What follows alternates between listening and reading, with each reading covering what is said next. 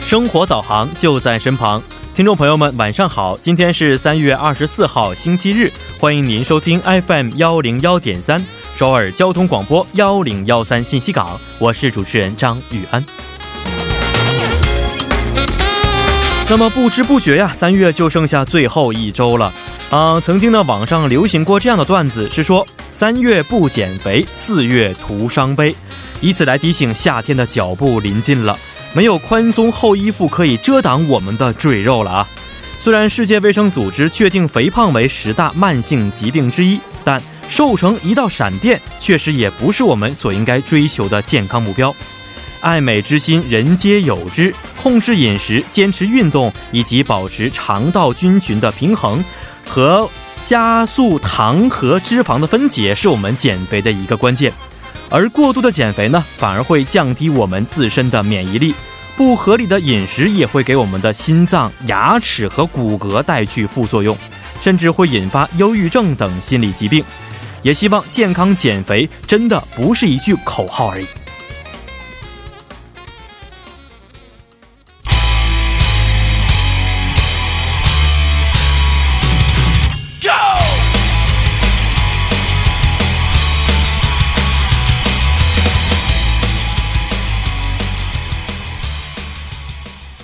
好的，一首歌曲呢是来自 ATBT 乐队演唱的《减肥操》。那么，首先为您说一下今天幺零幺三信息港为大家准备的内容。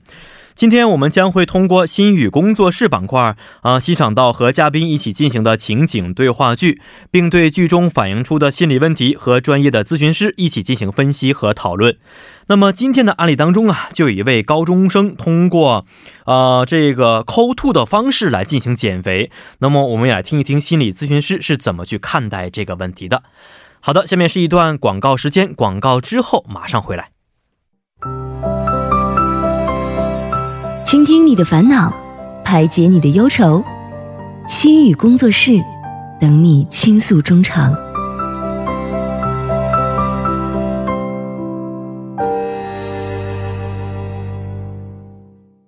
何以解忧，唯有心语工作室。那么，心语工作室又在周日的晚上和您如约而至了。我们今天也是非常高兴啊，迎来两位嘉宾顾新宇老师和赵思维嘉宾。今天呢，还会由思维为大家带来两段情景介绍，之后再由我们的顾新宇老师和大家一起从心理学的角度分析和讨论情景对话中出现的问题，给我们一个正确的问题指导方向。那么，同时也诚挚邀请各位听众朋友们参与到节目当中，把您的困惑可以通过我们的参与方式发送给我们。我们的发送方式呢是，您可以通过发送短信的方式发送到井号幺零幺三，每条短信通讯商会收取您五十韩元的短信费用，或者是通过我们的微信公众号，您可以搜索 TBS 互动，关注之后发送短消息即可，这个是免费的。那么还可以登录我们的网页留言板，登录 tbs efm E 点 s o u r 点 kr，在网页点击幺零幺三信息港主页就可以了。同时，再为您说一下我们节目的收听方法吧。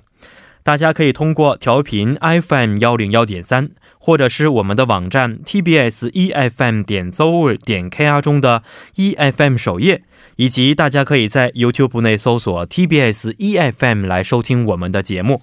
那么错过直播的朋友们呢，也可以通过网站或者是 TBS APP 收听我们的节目回放。您还可以通过三 w 点 p o p b a n g 点 com 或者是 p o p b a n g 的应用程序，在内搜索幺零幺三信息港或者是幺零幺三新星行来收听也是可以的。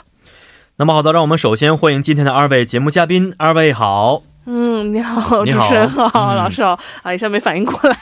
是大家好，我是在韩国活动的中国自媒体人赵思维，很高好兴又和大家见面了。嗯思维好，嗯，你好，我是心理咨询师顾新宇，大家好、哦、啊，顾老师。师好，嗯顾老师也好久不见了嗯，是是的，啊，最近听说非常忙，呃，是又要照顾家庭，然后呢，工作、学业方面嗯啊哦要一起进行，是吧哎，？我记得我们对上周讲了一个关于婆媳的一个问题，哦其实那个时候我觉得应该顾老师 来聊的话，顾老更师有意啊，思。对，我想问问您的婆媳关系怎么样？我们的婆媳关系挺好的，是我找一找，上周我们说了，呃说说了婆媳不关系不好的人基本绝对都是有不可问题，是不可能不存在 的。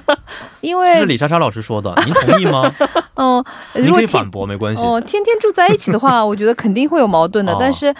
不是住在一起，嗯，嗯嗯嗯。偶很尔远嘛住的，也远到不远，我们一般两周去一次，啊，那刚刚好，呃，哦两就周是去想一见次的时候，然后呢，见面的时候就是嗯嗯客客互气气的。诉衷肠，然后就结束了。对，呃、嗯主要是呃，公公婆婆呢，嗯、对我真的还是蛮好的，我觉得，嗯嗯嗯嗯、嗯需要给您一个时间在这里表达一下您的爱吗？ 呃不需要，我觉得他反正听不懂，您可以用韩国语说，没有，挺好我的，们可以反把它编辑成为我们的片头，每天放。不需要，不需 要。是。 好，今天我们看一下今天的这个内容到底是什么样的。首先，请思维给我们简单介绍一下。好的，那我给大家带来一下第一个案例，叫做红颜知己。嗯，红颜知己。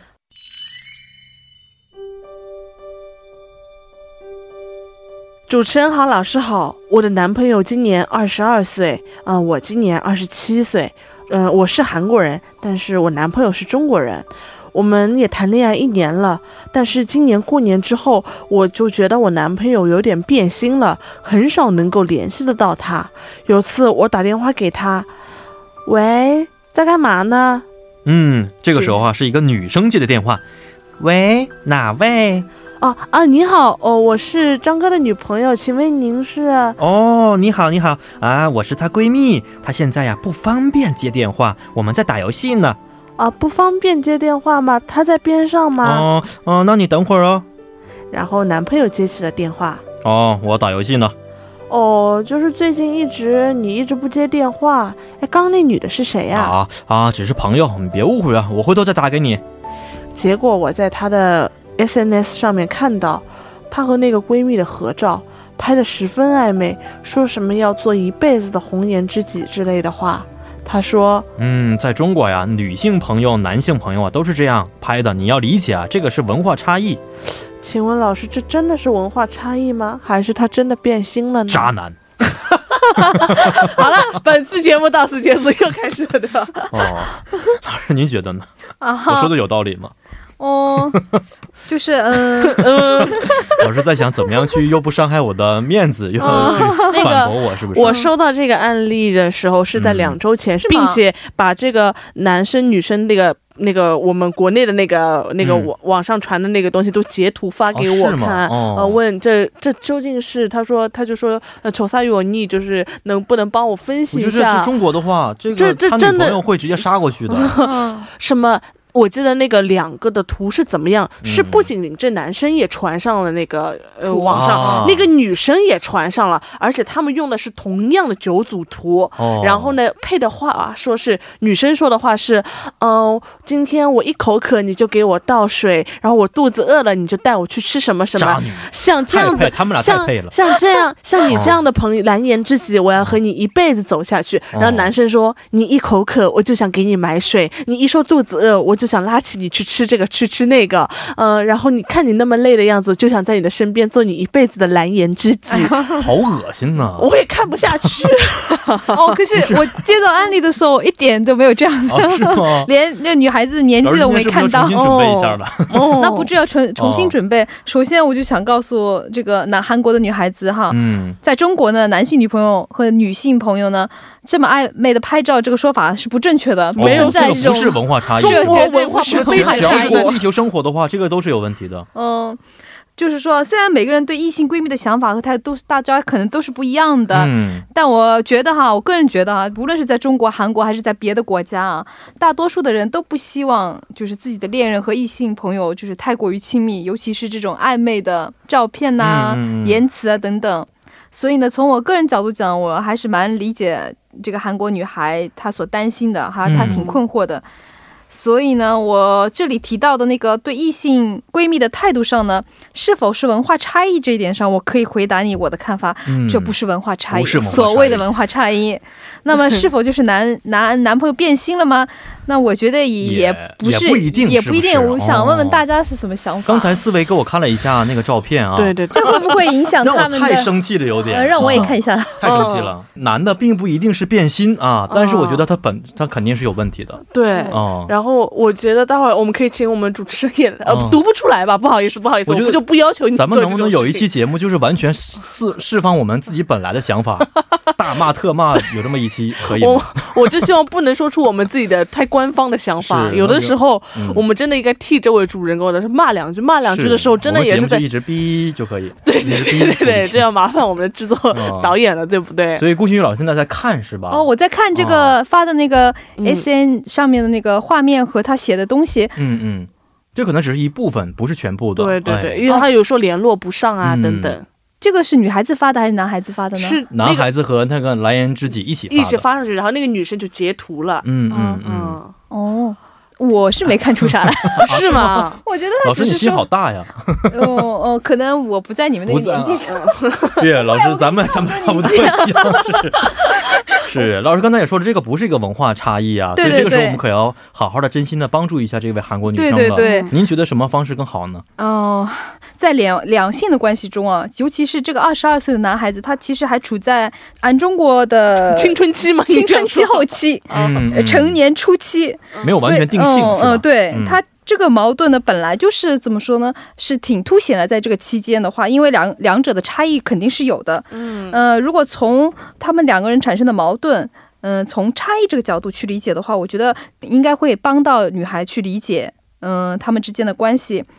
首先，呃，现在他们应该是异地吗？算是一个在中国，对对一个在韩韩国。嗯，嗯，我猜，虽然这个男孩子我不知道他是干嘛的，我猜应该是来韩国留留学的留呃留学生吧。嗯，所以因为过年的话，他可能回国了，过了假期，现在三月份开学应该会回来的。对，然后虽然我不知道这对恋人是怎么相识相恋的，但是我猜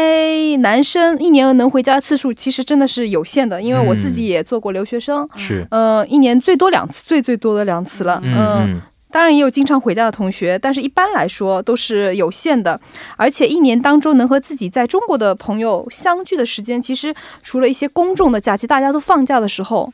嗯，像过年之外的话，其实也是有限的。别人嗯你有时间，不一定代表别人同学也有时间。是是，嗯、从男生的角度看，难得回家见到老朋友啊，一起打游戏啊，用中国。呃中国话就是自己的母语，就无所顾忌的去交流啊、谈话啊，是东拉西扯，也是一种享受嗯嗯对他来说。所以我想会有这样一个问题：这样的享受会让男生无暇顾忌在韩国的女朋友吗？嗯你们觉得怎么样嗯，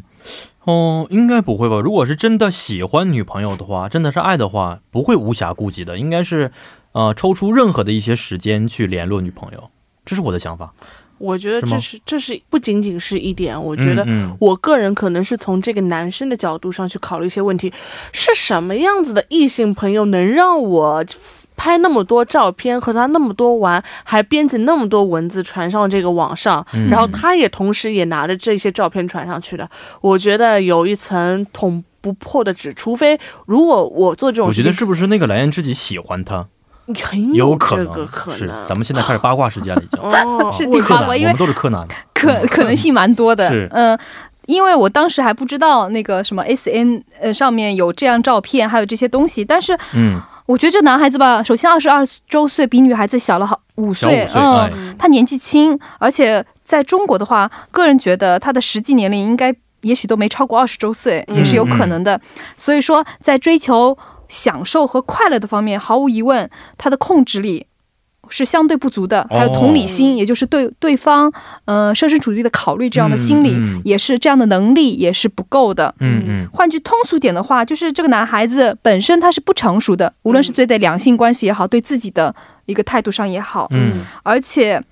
怎么说，对关系想法，嗯，都想的不是很深刻。就是我和这个比我大五岁的女孩子相处的时候，嗯呃，当然这句话同样也适用于女生，因为女生她可能到了二十七岁了，年纪肯定比男孩子要大五岁对，这段经历是不可以否认的，嗯，所以她要去理解一个国外的中国的二十二周岁的男孩子，其实也是怎么说呢？不能凭他自己的经历去理解应该这样或者是怎样，嗯嗯所以可能容容易认为自己的看法和对待事物的态度是最自然、最正常的，觉得男孩子不应该这样，不应该这样或者那样怎样的，也是有可能的。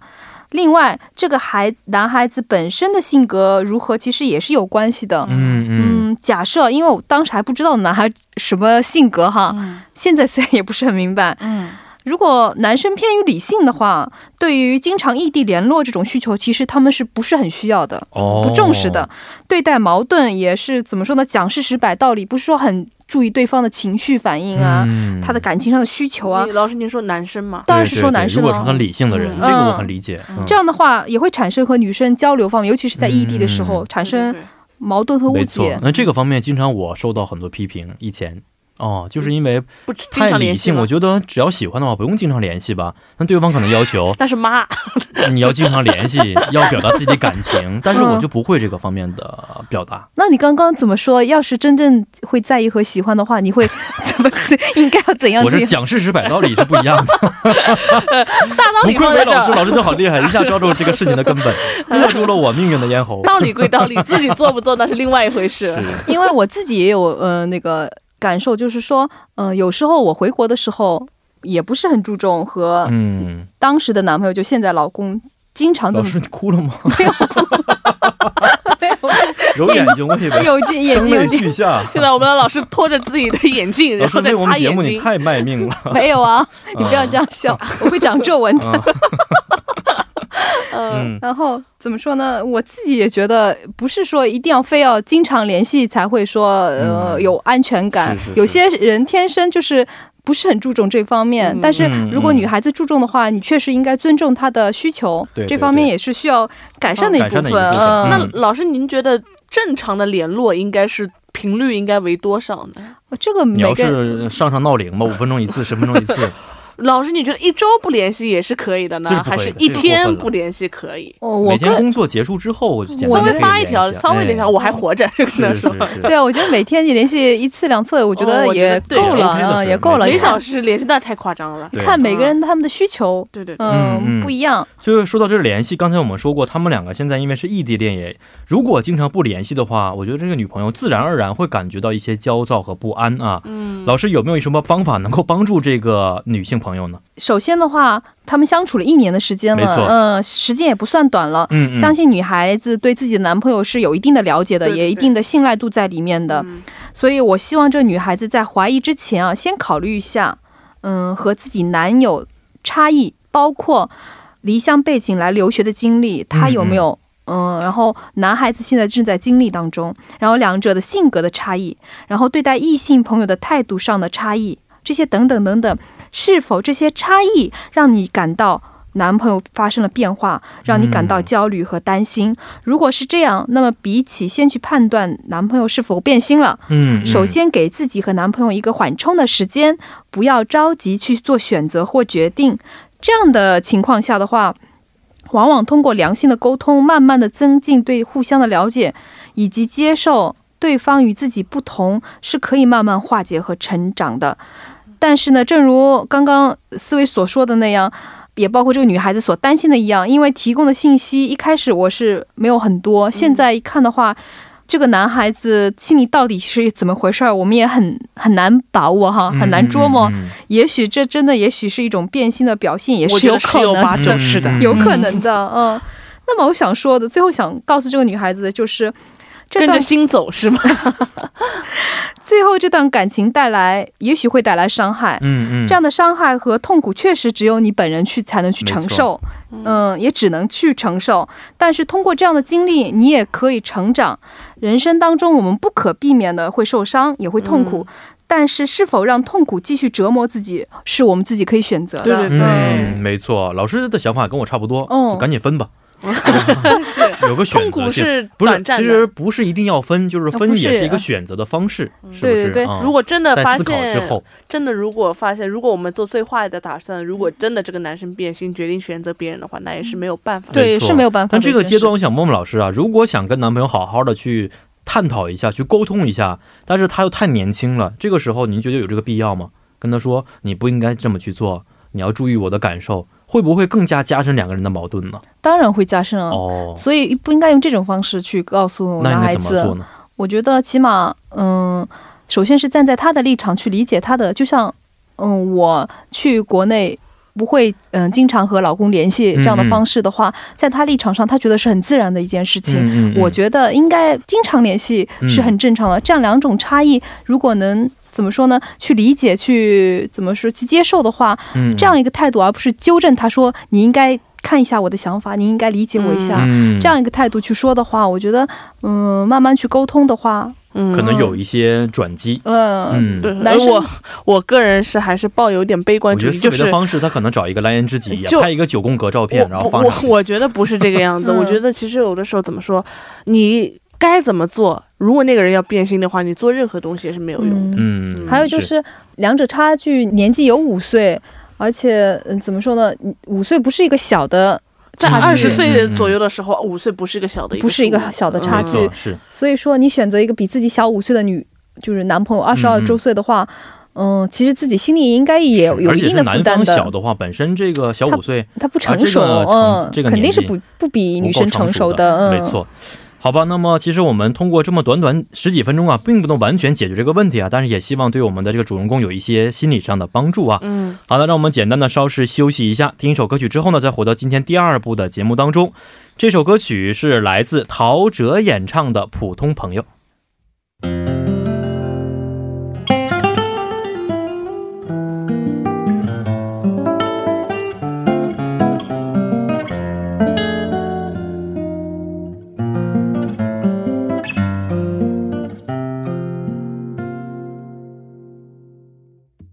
好的，欢迎大家回到我们今天幺零幺三信息港的第二部节目当中。首先，再为您说一下我们节目的参与方式，您可以通过发送短信的方式发送到井号幺零幺三，每条短信通讯商会收取您五十韩元的短信费用，或者是通过我们的微信公众号，您可以搜索 TBS 互动，关注之后发送短消息即可，这个是免费的。那么还可以通过我们的网页留言板，您可以登录 tbs efm E 点 s o w r 点 kr，在网页点击幺零幺三信息港主页就可以了。好的，下面是一段广告时间，广告之后马上回来。好的，在广告之后呢，欢迎大家回到我们今天心语工作室的第二部环节当中。那么在第一部中啊，我们分析了一个应该是差五岁的什恋么爱的故事，恋爱的故事是不 是也不能把它只归结为一个单词，有点难呐、这个东嗯西，而且关系比较复杂，是吧？人际关系，人际纠关系纠结的一个故事。嗯，好，来看一下今天第二部的小失利是什么样的。好的，那我给大家带来一下第二个案例，叫做嗯、催吐的高中生嗯啊，大家一听这个题目，大概也会知道是个什么样子的情况了啊。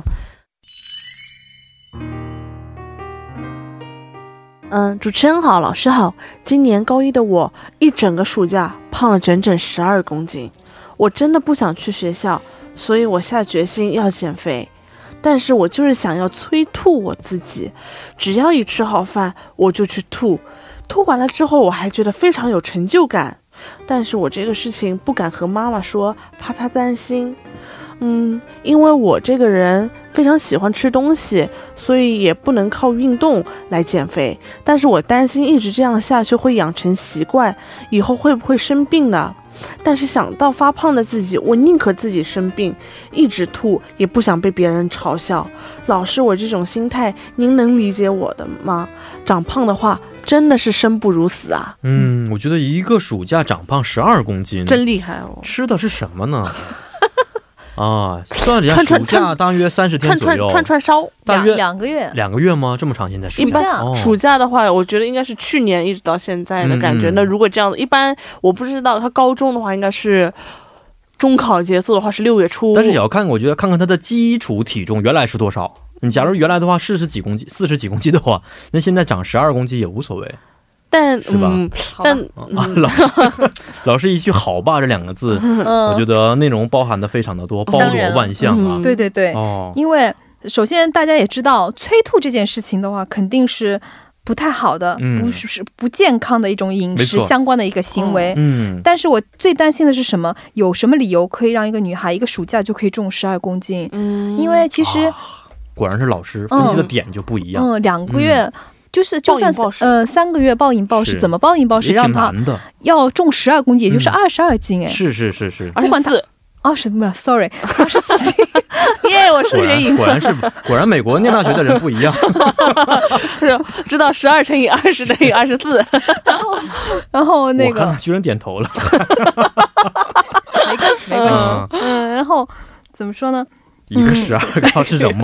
忘掉 了。然后嗯这样大幅度的体重变化其实是不正常、不自然的。对对对嗯我想肯定是有理由的。一般来说啊，除了生理上的理由，比如说你生病了，或者是吃药的时候有副作用的话，是会突然之间增长很多，没错嗯、就是增肥的。嗯，但是除此之外，就是心理上的问题了。哦也就是说，一般来说，让你可以一下子吃成是长了二十四斤的话，嗯也就是说，嗯心理上的压力和情绪上的痛苦都通过吃东西来解决的话，嗯这也有可能成为一种心理上的障碍。嗯哦，没错。有人说，比如说失恋的时候就容易长胖，或者是消瘦，是不是？都是因为这个身体有有的机能出现问题了。可能心理上导致心理上的一些障碍，会有没一些错，情绪上的一些是波动。对嗯对对对所以老师对认为有可能是心理上的一些障碍，那么能不能具体的跟我们说明一下呢？嗯，所以我想先给大家说明一下什么是进食障碍，也就是呃精神障碍中的其中一种，嗯叫 eating disorder，是它是以进食行为异常为显著特征的一一种病。嗯然后呢，它主要包括神经性厌食症以及、嗯呃神经性贪食症两大类，也就是厌食就是不吃。不吃贪食就是吃吃很得多，太多了嗯嗯，它主要发生于就是青少年期和成年早期的女性，所以虽然说这个孩子没说他男的还是女的，我想应该是个女孩吧。嗯，然后，呃，神经性厌食症是怎么一个病症呢？它首先一个有效的一个帮助我们知道的一个辅助条件就是判断的辅助条条件就是患者呢，嗯、明显的消瘦下来。嗯嗯，不吃东西肯定会下下降，他的体重指数呢下降到十七点五。这个体重指数的计算方法呢，就是说你的呃体重千克数除以身高。身高米数的平方，它低于十七点五以下的话，或者在青春期发育阶段不能达到期待的呃就一般的发育的指数的话，嗯它就有可能引起发育延迟或停止。其次，这样的体重下降或者是体重不增加，是他自己故意造成的，嗯呃就不吃嘛。其手段包括不吃东西，尤其是导致发胖的一些食物。嗯其次是还有就是，至少是下下面其中一项，包括自我催吐，嗯呃，倒泻，就是、嗯、让自己拉肚子、嗯哦，然后过度的运动，还有服用食欲的抑制剂或者利尿剂等等等等。嗯有这种药吗？对，有啊作用吗？有作有作用 吗？当然有吗？当然 有啊，有作用。有作用。哪儿可以买啊，老师？ 这我不能告诉 你。嗯、思维，你还是通过第二、第三种方法吧，呃，过度运动过是度吧运？动挺好的。是我那个嗯健身卡、 健 身卡办了，嗯，得去，嗯明天去。然后很多还有很多患者啊，在存在一种奇特的，就对自己的呃身体的一种印象，嗯，很扭曲的，就是嗯存在一种超乎异常的害怕发胖的一种价值观念，而且给自己定制了一个很低很低的一个体重哦，界限，就是说必须要四十斤以下，是是是，有呃目标在里嗯面。哦，嗯四十公斤以下呀，对，怎么看自己都是胖的，对对对，就是明明人家看着你已经很瘦很了，瘦了。但看自己的就是镜不子里满觉得足胖，不满意。嗯，我觉得可能有的，我不知道一般人怎么样。有的时候在，尤其在模特界也会有是这样的我情身边有况。好多这样的朋友，哦有的就有的是有的不不嗯愿意吃。我还听说以前国外不是有非常年轻的模特，就因为绝就食是啊而厌食症。厌食啊，嗯或导致就出绝现食了很之后大的就问就题死亡了。啊，甚对，至有对有电影有这样一部纪录片，是讲哦嗯嗯青少年期最后绝有两个女孩，一个是死掉的，就是嗯最后厌世以后，有一个女孩通过。她的朋友的死亡，发现自己也这个问题存在很严重，因为她是瞒瞒着父母，都是青少年，嗯哦嗯最后发现有自问题己的，真的是有问题，需要哦嗯爸爸妈妈的或者专家的帮帮助，然后她提出来，然后最后是获得了获救，但其实她的一个朋友就是还是因为这个病死哦死掉了。嗯那这些问题会导致什么样的一些严重后果呢？嗯、首先她这样不吃东西，身体发育跟不上。嗯内分泌紊乱，像女的话，女孩子的话闭经；嗯男性的话，男性虽然很少哈，呃，性功能低下等等，都会有很多不 好的、看哦来我影响发育啊。 不能减肥，开 玩笑 啊。 TMI 好，那老师刚才也介绍过了，这个神经性的厌食症啊，呃，这个进食障碍种类当中还有一个是神经性的贪食症状，嗯就好像是我们这个朋友今天可能对出对现的对，问题呃啊。嗯那这个症状又有哪些表现呢？嗯，神经性贪食症呢，他的患者的话，嗯、外表的话其实并没有特殊，也不觉得他说特别特别胖啊，也不至于。嗯嗯嗯体重一般是在正常范围以内的。它诊断特征是在于患者持续存在难以控制的对嗯食物的渴求和进食的一种冲动，吃东西的冲动，表现嗯、出来难以克制的发作性的暴食，在短时间内，就是人家一半个小时能吃东西有限的。是但是他在半个小时能吃很多很多很多没，错大家一看，哇，你怎么吃得下那种？嗯嗯，嗯同时，患者至少用下面的其中一种方式去抵消自己通过吃吃东西会发胖的这个作用，嗯，包括自我催吐，还有就是滥用泻药，嗯，阶阶段性的就进食不吃东西，嗯或者使用食欲的抑制剂，或者是其他的利尿剂等等等等。如果是糖尿病患者的话，还可能无视自己的胰岛素治疗，哦，嗯，然后贪食症的患者也大多对发胖存在着一种病态的恐惧，嗯嗯，给自己也制定比较严格的体重界限。然后呢，呃，神经性的厌食症和呃神经性的贪食症，它可能是并存的，嗯以前也可能有过这样的病史。然后两两者是呃隔数月或数年这样子交替的出现。然后发作性的暴食至少是每周两次，哦，持续三个月以上这样子的。哦嗯就是说他，呃，吃的东西不知道你们以前在其实电视也放过一次，在韩国，嗯呃嗯，嗯，是吃真的特别多，特别多。一个女孩怎么能吃下这么多是我东看西？嗯过我看一个日本的一个吃播是的吧女生，非常矮小，非常的瘦啊，但什是么她拉每面、天披萨，她拉面能吃四什么？有的时候二十几碗是、是三十几碗。然后她吃完之后，后来去体检，说她没有什么正常呃有什么不好的地方，但是她的胃基本占她整个身体的一半以上。嗯嗯，那老师，你觉得这是属于呃怎么说？医他学他上有面这样属的于嗯神经性的问题吗？问这题个还是其实。如果他是为了那个节目的效果啊，是是是这样吃的话，大胃王这样子的话，嗯也很难判断他是不是有这个病，因为还是呃，看关键关键是看他有没有去抵消它，嗯有没有不哦健康的方式，催吐啊，是是是，嗯听说很多的这样的吃播的主播都是通过催吐的方式，因为嗯，要一直去吃。比如说，嗯哎，我去接接个电话，我上个厕所，其实就是吐的过程。哦，对，啊，太有这样的潦情况草出现，如果这样情况下，我觉得嗯真这的是些不好，是吧这些主播他会掉粉，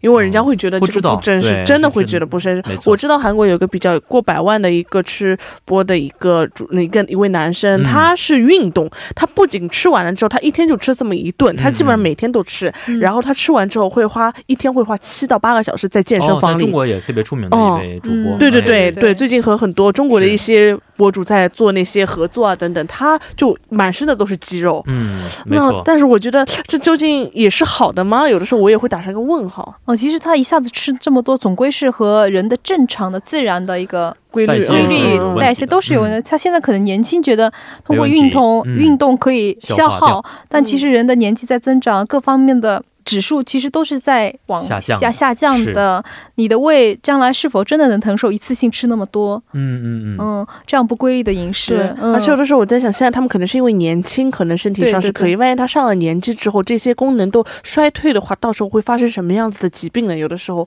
我也会比较担心。嗯，嗯女，老师刚才嗯也说了，女性的话是闭经，男性的话是更加严重的问题，嗯，那是是吧？嗯、那所以是需要注意。青那春是期那是是厌食症，厌食厌食症啊，啊那，是那那厌暴食食症。症， 说到青春期啊，就是老师刚才也说过，怀疑这个朋友可能会有青春期的一些心理上的问题导致的这个症状啊。老师，这些问题会在外貌上去进行一些变化和表现吗？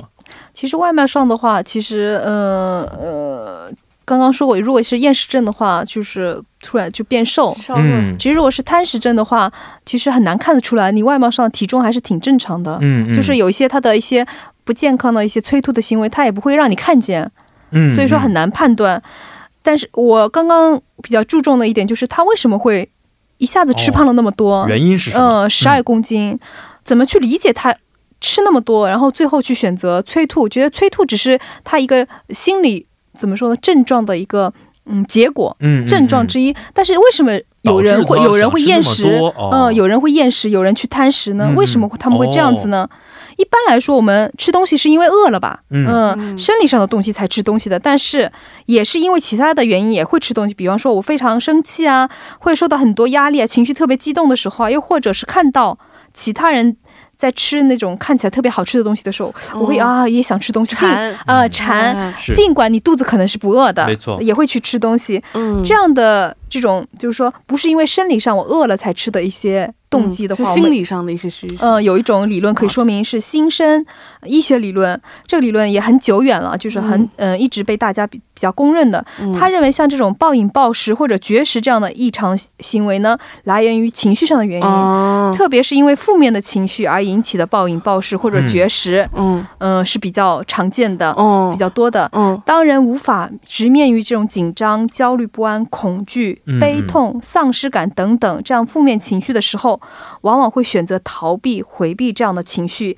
以及引起这些情绪的对自己的一种低下的评价，嗯隐藏在里面的。哦，我以前曾经采访过一个一个，在国内的时候，我还在电视台做的时候，采访过一个做食品业的一个上司，他在说，在那个时候，整个国家在处于就金融危机的时候，就大家在经济上面压力非常大的那个时候，唯独他们那个食品是零食产业，他们的销售并没有往下降，因嗯为他就觉得很多人，因为他的对于压力的上面一些需求，嗯很多人他会去买一些他们的一些小零食买过来吃，嗯反而对对对他们的公司没有受到很大的那个冲、嗯冲，击。哦也是一个说明，嗯，嗯对对对。所以说，在经济不景气的时候，所有行业不太好，但吃方面还是。和电影行业特别的还是比较好的，嗯嗯 然后，像选择吃东西或者拒绝吃东西，也是一种逃避的战略策略之一。嗯像这种逃避的战略，其实有很多种，不一定非是吃东西方面的。嗯，选择和和吃东西有关的这种呃回避战略的人，在嗯弗洛伊德精神分析理论里面，往往会被理解为和母亲或者是主要养育者之间的依恋关系的问哦题，嗯因为吃通过口腔满足口腔来缓解压力的方式，往往和婴幼儿发育的时候嗯对婴儿的时候，母亲对孩子的养育方式以及态度有着密切的关系。哦嗯嗯因此，成人以后解压的方式也会和吃东西有关系。嗯嗯，哦，是这样的，我妈一有压力就喜欢吃薯片，完了， 哦，我跟我妈学的。可以这个，我觉得这个这个是可以的吧，哦，不是吃的很多就可以吧，哎，对对对，嗯、不是说还好吧，我妈一次嗯也就那么大的家庭包吃三包你吧。嗯下次给他买土豆，直接吃吃土豆嗯，都味嗯，道差不多。嗯那老师，刚才我们说过，主角啊，他总是有这个催吐的行为，啊，从这个方面是不是可以看得出来，他是有一些进食的障碍的？这挺难判断的。嗯，虽然说催吐是进食障碍的，就是嗯、呃一种行为的表现之一、症状之一，嗯，但是案例中的女生的问题，嗯、怎么说呢？主要是从她暴增十二斤开公斤开始的。嗯嗯，所以嗯随之而来是催吐这样的异常的进食行为，而且他不想给爸爸妈妈知道，嗯，他想自己藏着掖着，嗯而且是呃就是说希望自己的体型不要有变化，不要让人看出来到自己胖了那么多，嗯想去嗯嗯快速的减肥。所以说我我觉得这个女孩子当然是可能是需要减肥吧，健康的减肥的同时，也需要认识到自己暴增这么多体重的一个心理的原因，需要去面对它。这这个时候，我觉得可能需要专业的老师去帮助，嗯或者是嗯、呃不要埋在心里一个人去承受。嗯嗯嗯，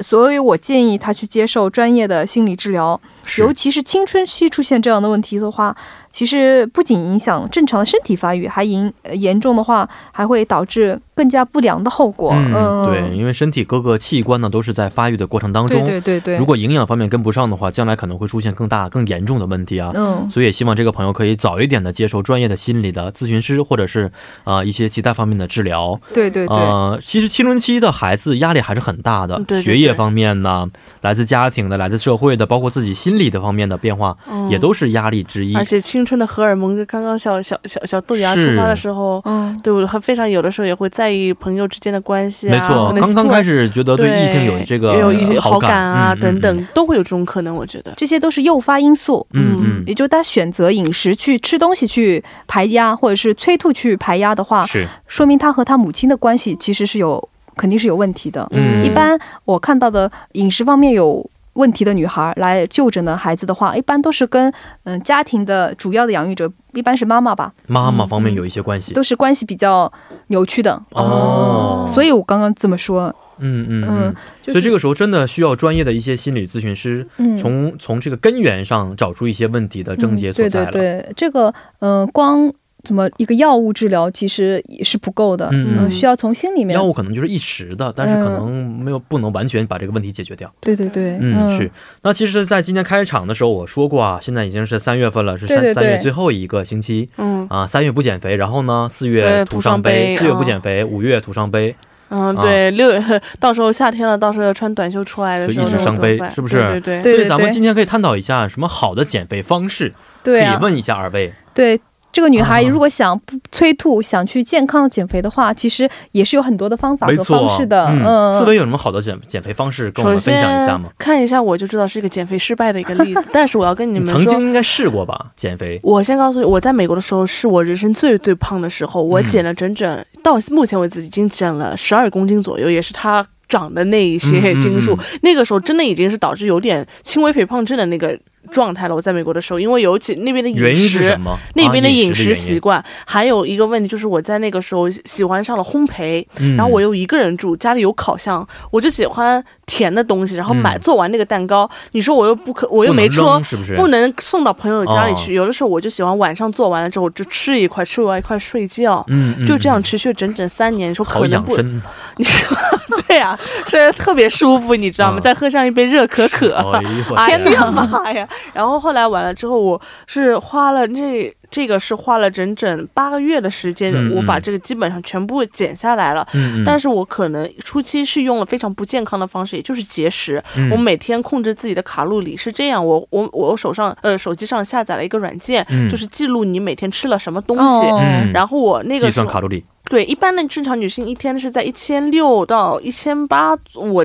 听说是这样，哦男生可能是一千九到两千二、两千四左右嗯都没问题。那我那个时候控制到一天在一千，嗯嗯这已经是比较危险的边缘了。但是那个时候我就节食，然后每天我不很不喜欢运动，所以说我会选择什么，就是吃完饭我会走路，嗯走路我能够接受，嗯我会走上半个小时左右，嗯嗯然后尽量能不出去就不出去，尤其、嗯嗯尤啊其比担较、心吃东西，对，因为和朋友在一起的话，你就会去有嗯约啊，或者说你会喝酒，尤其是喝酒哦，嗯，那、喝酒这个是非常长肉嗯大的一个问题。是然后在这样子的情况下，逐渐、逐渐、逐渐减下来之后，哦那个时候正好是我在美国就前毕业的那几个月，然后回到国内之后办了个健身卡，然后偶尔去运动运动，但是还是没有抵挡是住中国但美是我们食的今诱天惑。要说的是嗯健康的方式啊，四位刚才说的都是不是特别我健觉得康，可能说是有的时候，虽然我这个有还是要点通过极运动端，和一些这个对饮食的结构调整，嗯，但是嗯我曾经听说说减肥，虽然说运动非常重要，但是比起运动来说，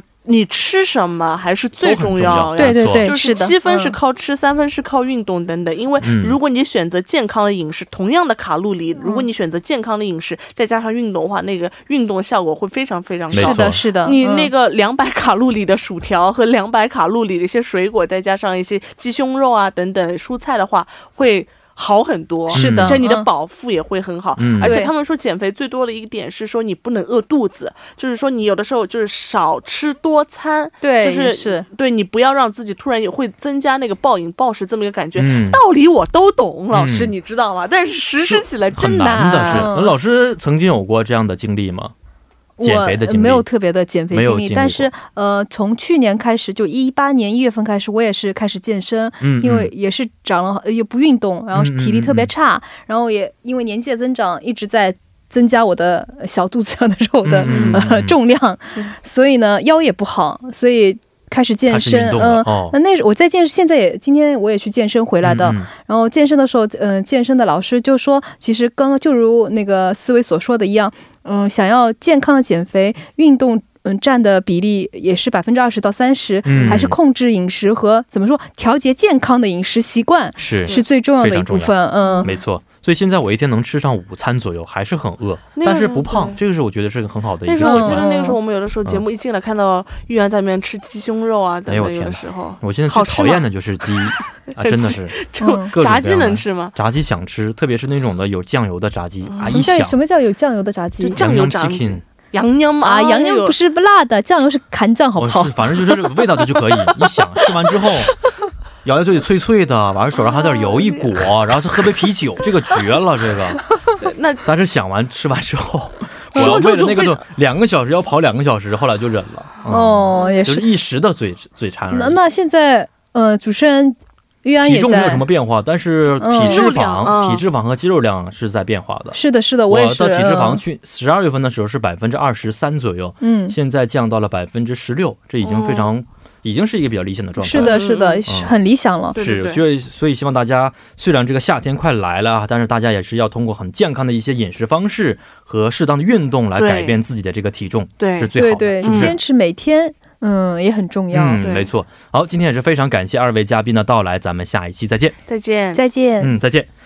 那么好的，伴随着今天我们心语工作室的结束呢，到了跟您说一声再见的时间了。最后，主持人张渊代表我们的节目作家尹月和李京轩以及制作人刘在恩，感谢大家的收听。咱们明天晚上八点不见不散。最后呢，再送给您一首晚歌曲，是来自苏兰演唱的《사를빼지마요》。